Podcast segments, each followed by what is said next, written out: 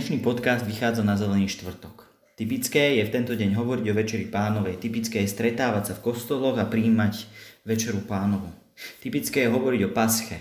Židia slávia paschálnu sederovú večeru. No téma, ktorej sa chcem venovať, tiež patrí k zelenému štvrtku. Je to téma zrady a postava Judáša ako zradcu pána Ježiša.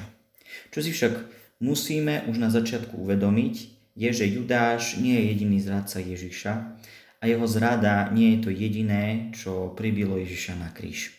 Svojím spôsobom ho v tom čase opustili takmer všetci a za jeho smrť môžu nielen jeho súčasníci.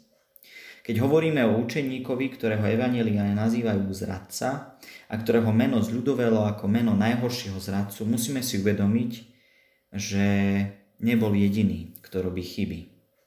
Ježiš si nevybral dokonalých mužov medzi svojich učeníkov, ale mužov, u ktorých videl potenciál. Mužov, ktorých chcel premeniť na pastierov, rybárov, učiteľov ľudí. V evaneliách sám hovorí, neprišiel som volať spravodlivých, ale hriešnikov. A preto sú je medzi jeho učeníkmi aj takí, ako colník Matúš či sám Judáš. Hriech je slovo, ktoré označuje škálu skutkov, myšlienok a postojov, ktoré nás svojimi následkami vzdialujú od plnohodnotného vzťahu s Pánom Bohom. Viery blízkych ubližujú, zarmucujú a poškodzujú. Označuje to, čo sa stavia na piedestál v úvodzovkách ja na úkor teba a jeho. Hriechy sú problém. Problém, za ktorý si nesieme následok. Čak by však niekto následky za ne vzal na seba.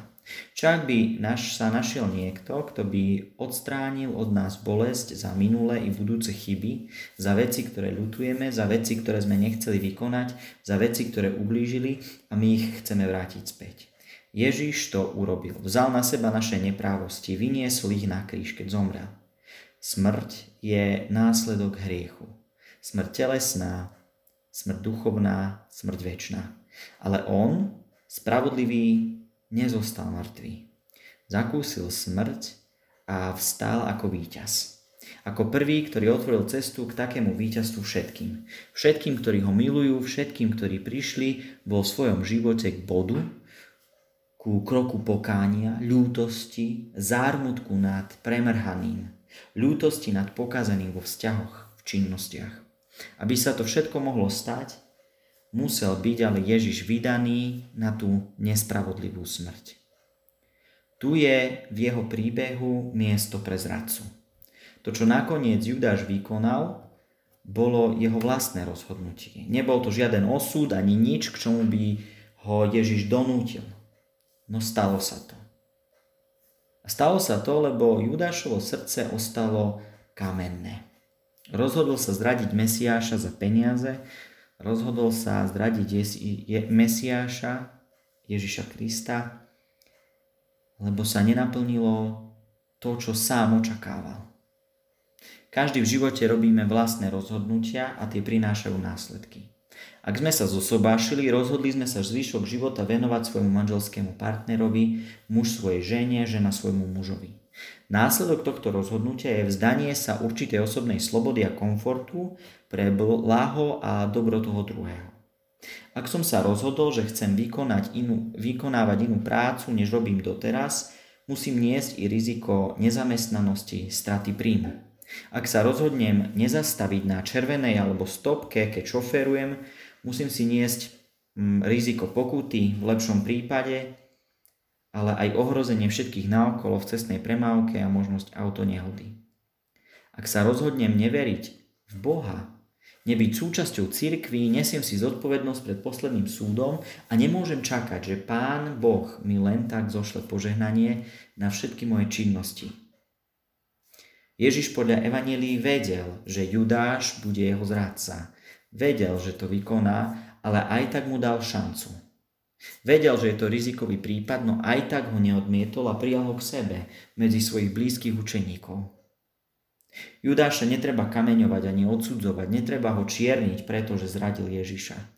Nebol ani jediný a koľký z nás bojujú s podobnými slabosťami, ako bojoval i Judáš.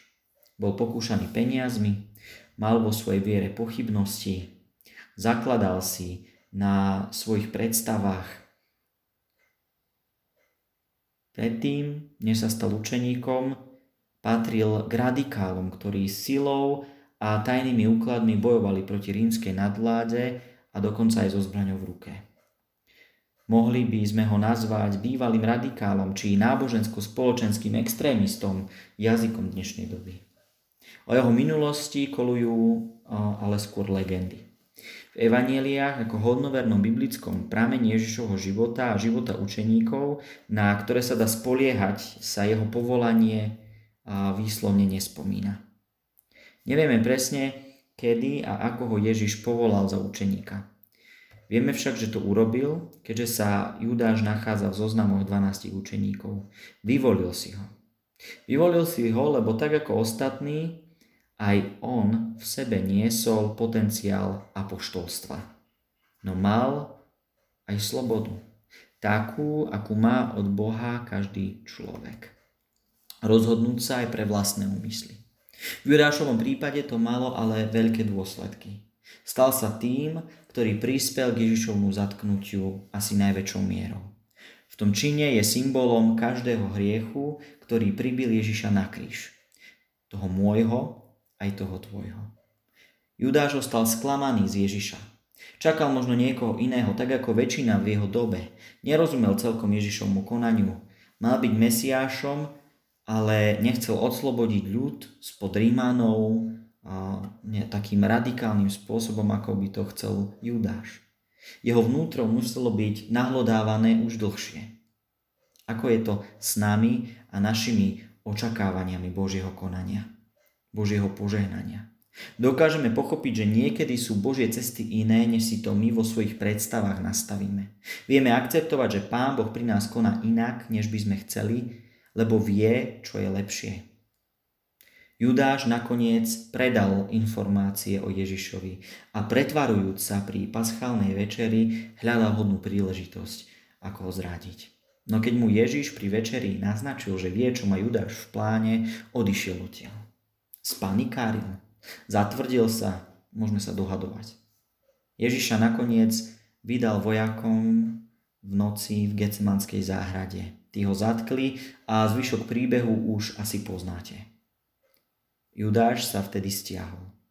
Jeden výklad jeho činu naznačuje, že jeho zrada mala byť nástrojom, ako naštartovať vzbúru. Že počítal s tým, že keď veľa ľudí bude zídených na sviatky v Jeruzaleme a uvidia, že Ježiša zatkli, že sa vzbúria a začnú spoločenské zmeny, po ktorých Judáš túžil.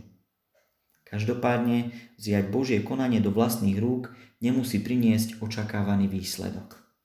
Ježiša odsúdili, popravili, ľud sa nebúril. Naopak. V chvíli, keď bolo treba zastať sa Ježiša, kričali ukrižuj ho.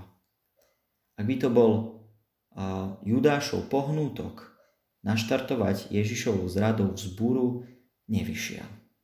Isté je, že Judáš nejakým spôsobom ľutoval svoj čin. Sklamal sa, no nevedel, čo ďalej. Už viac nevidel zmysel vo svojom snažení a nasledovaní Mesiáša.